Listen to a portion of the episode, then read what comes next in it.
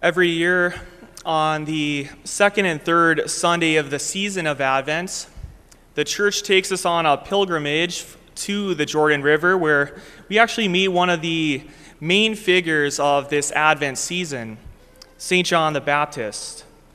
In order to understand this season very well, and even to understand Jesus' mission, we need to come in contact with this figure. Now, in this season, we are preparing for Christ's coming. So it's important for us that this season is mostly about recognizing God's action in our life. God always takes the initiative first, and we simply respond. I like the, uh, the words of the prophet Isaiah that gets this point across. He says, Prepare the way of the Lord, make straight his paths. In the ancient world, the road systems were often a mess. If there was ever a war that broke out, the bridges and the roads were usually destroyed. Weather also had an impact on the roads. Just think of a North Dakota winter. We get potholes and all the like.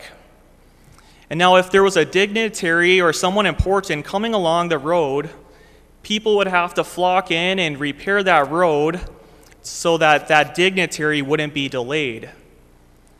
And that, that, that analogy is somewhat like this season. We are to make straight our paths for a smooth coming of Christ in our lives. Christ is coming to us. And so we may simply wonder how can I make a smooth path, path for the coming of Christ to me, especially this Christmas? First, in this Advent season, it's getting to know John the Baptist and his message. When we hear this description about John, we should be somewhat shocked. He may seem kind of strange, weird, even a little insane. Have you ever worn camel's hair before?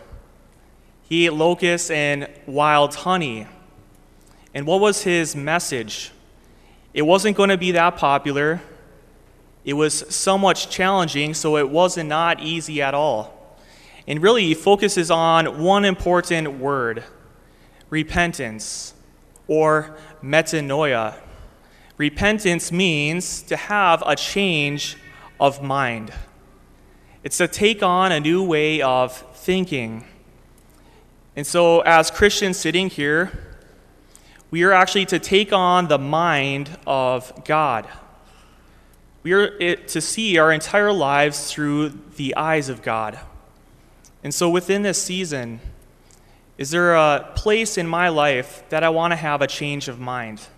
To see things differently, to see through the eyes of God.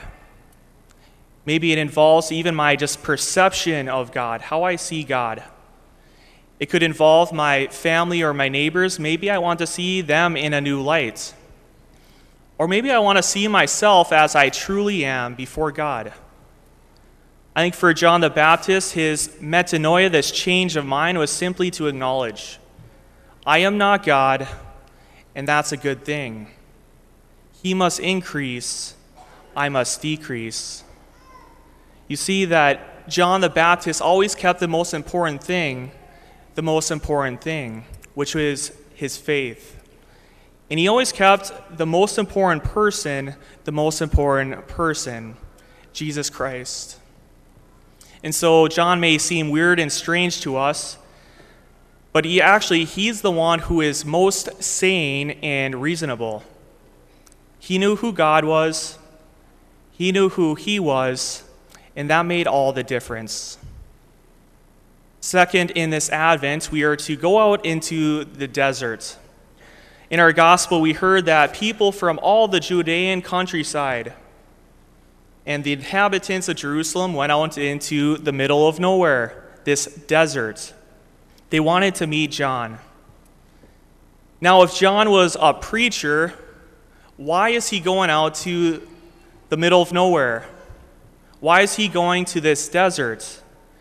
The apostles and preachers went to towns where people were at. And John went out to the desert because this was the very place he encountered the living God.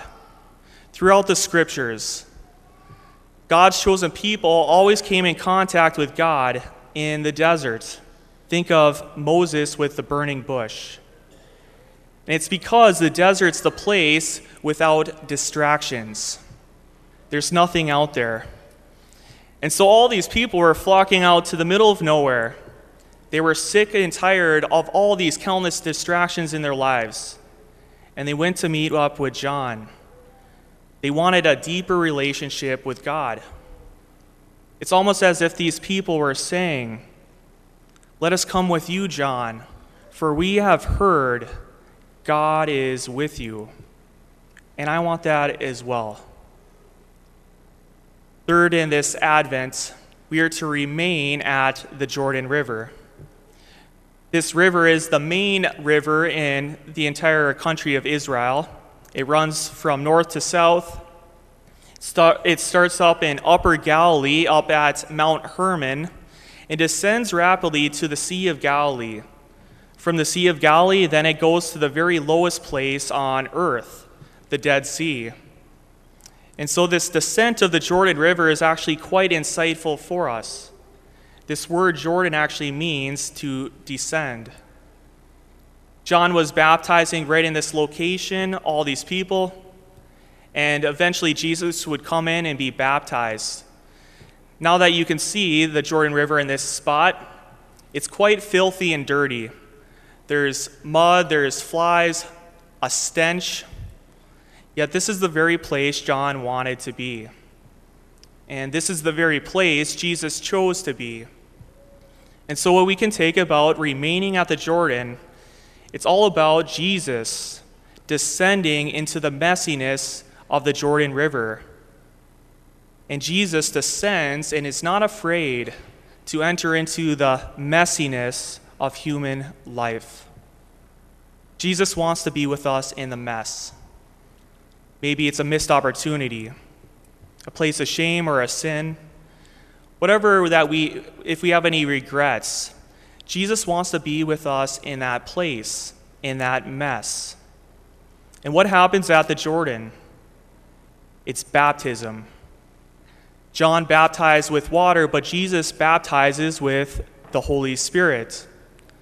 Baptism means to immerse and plunge, so when we stand at the Jordan River, God actually immerses us and plunges us in the life of God, the Holy Spirit.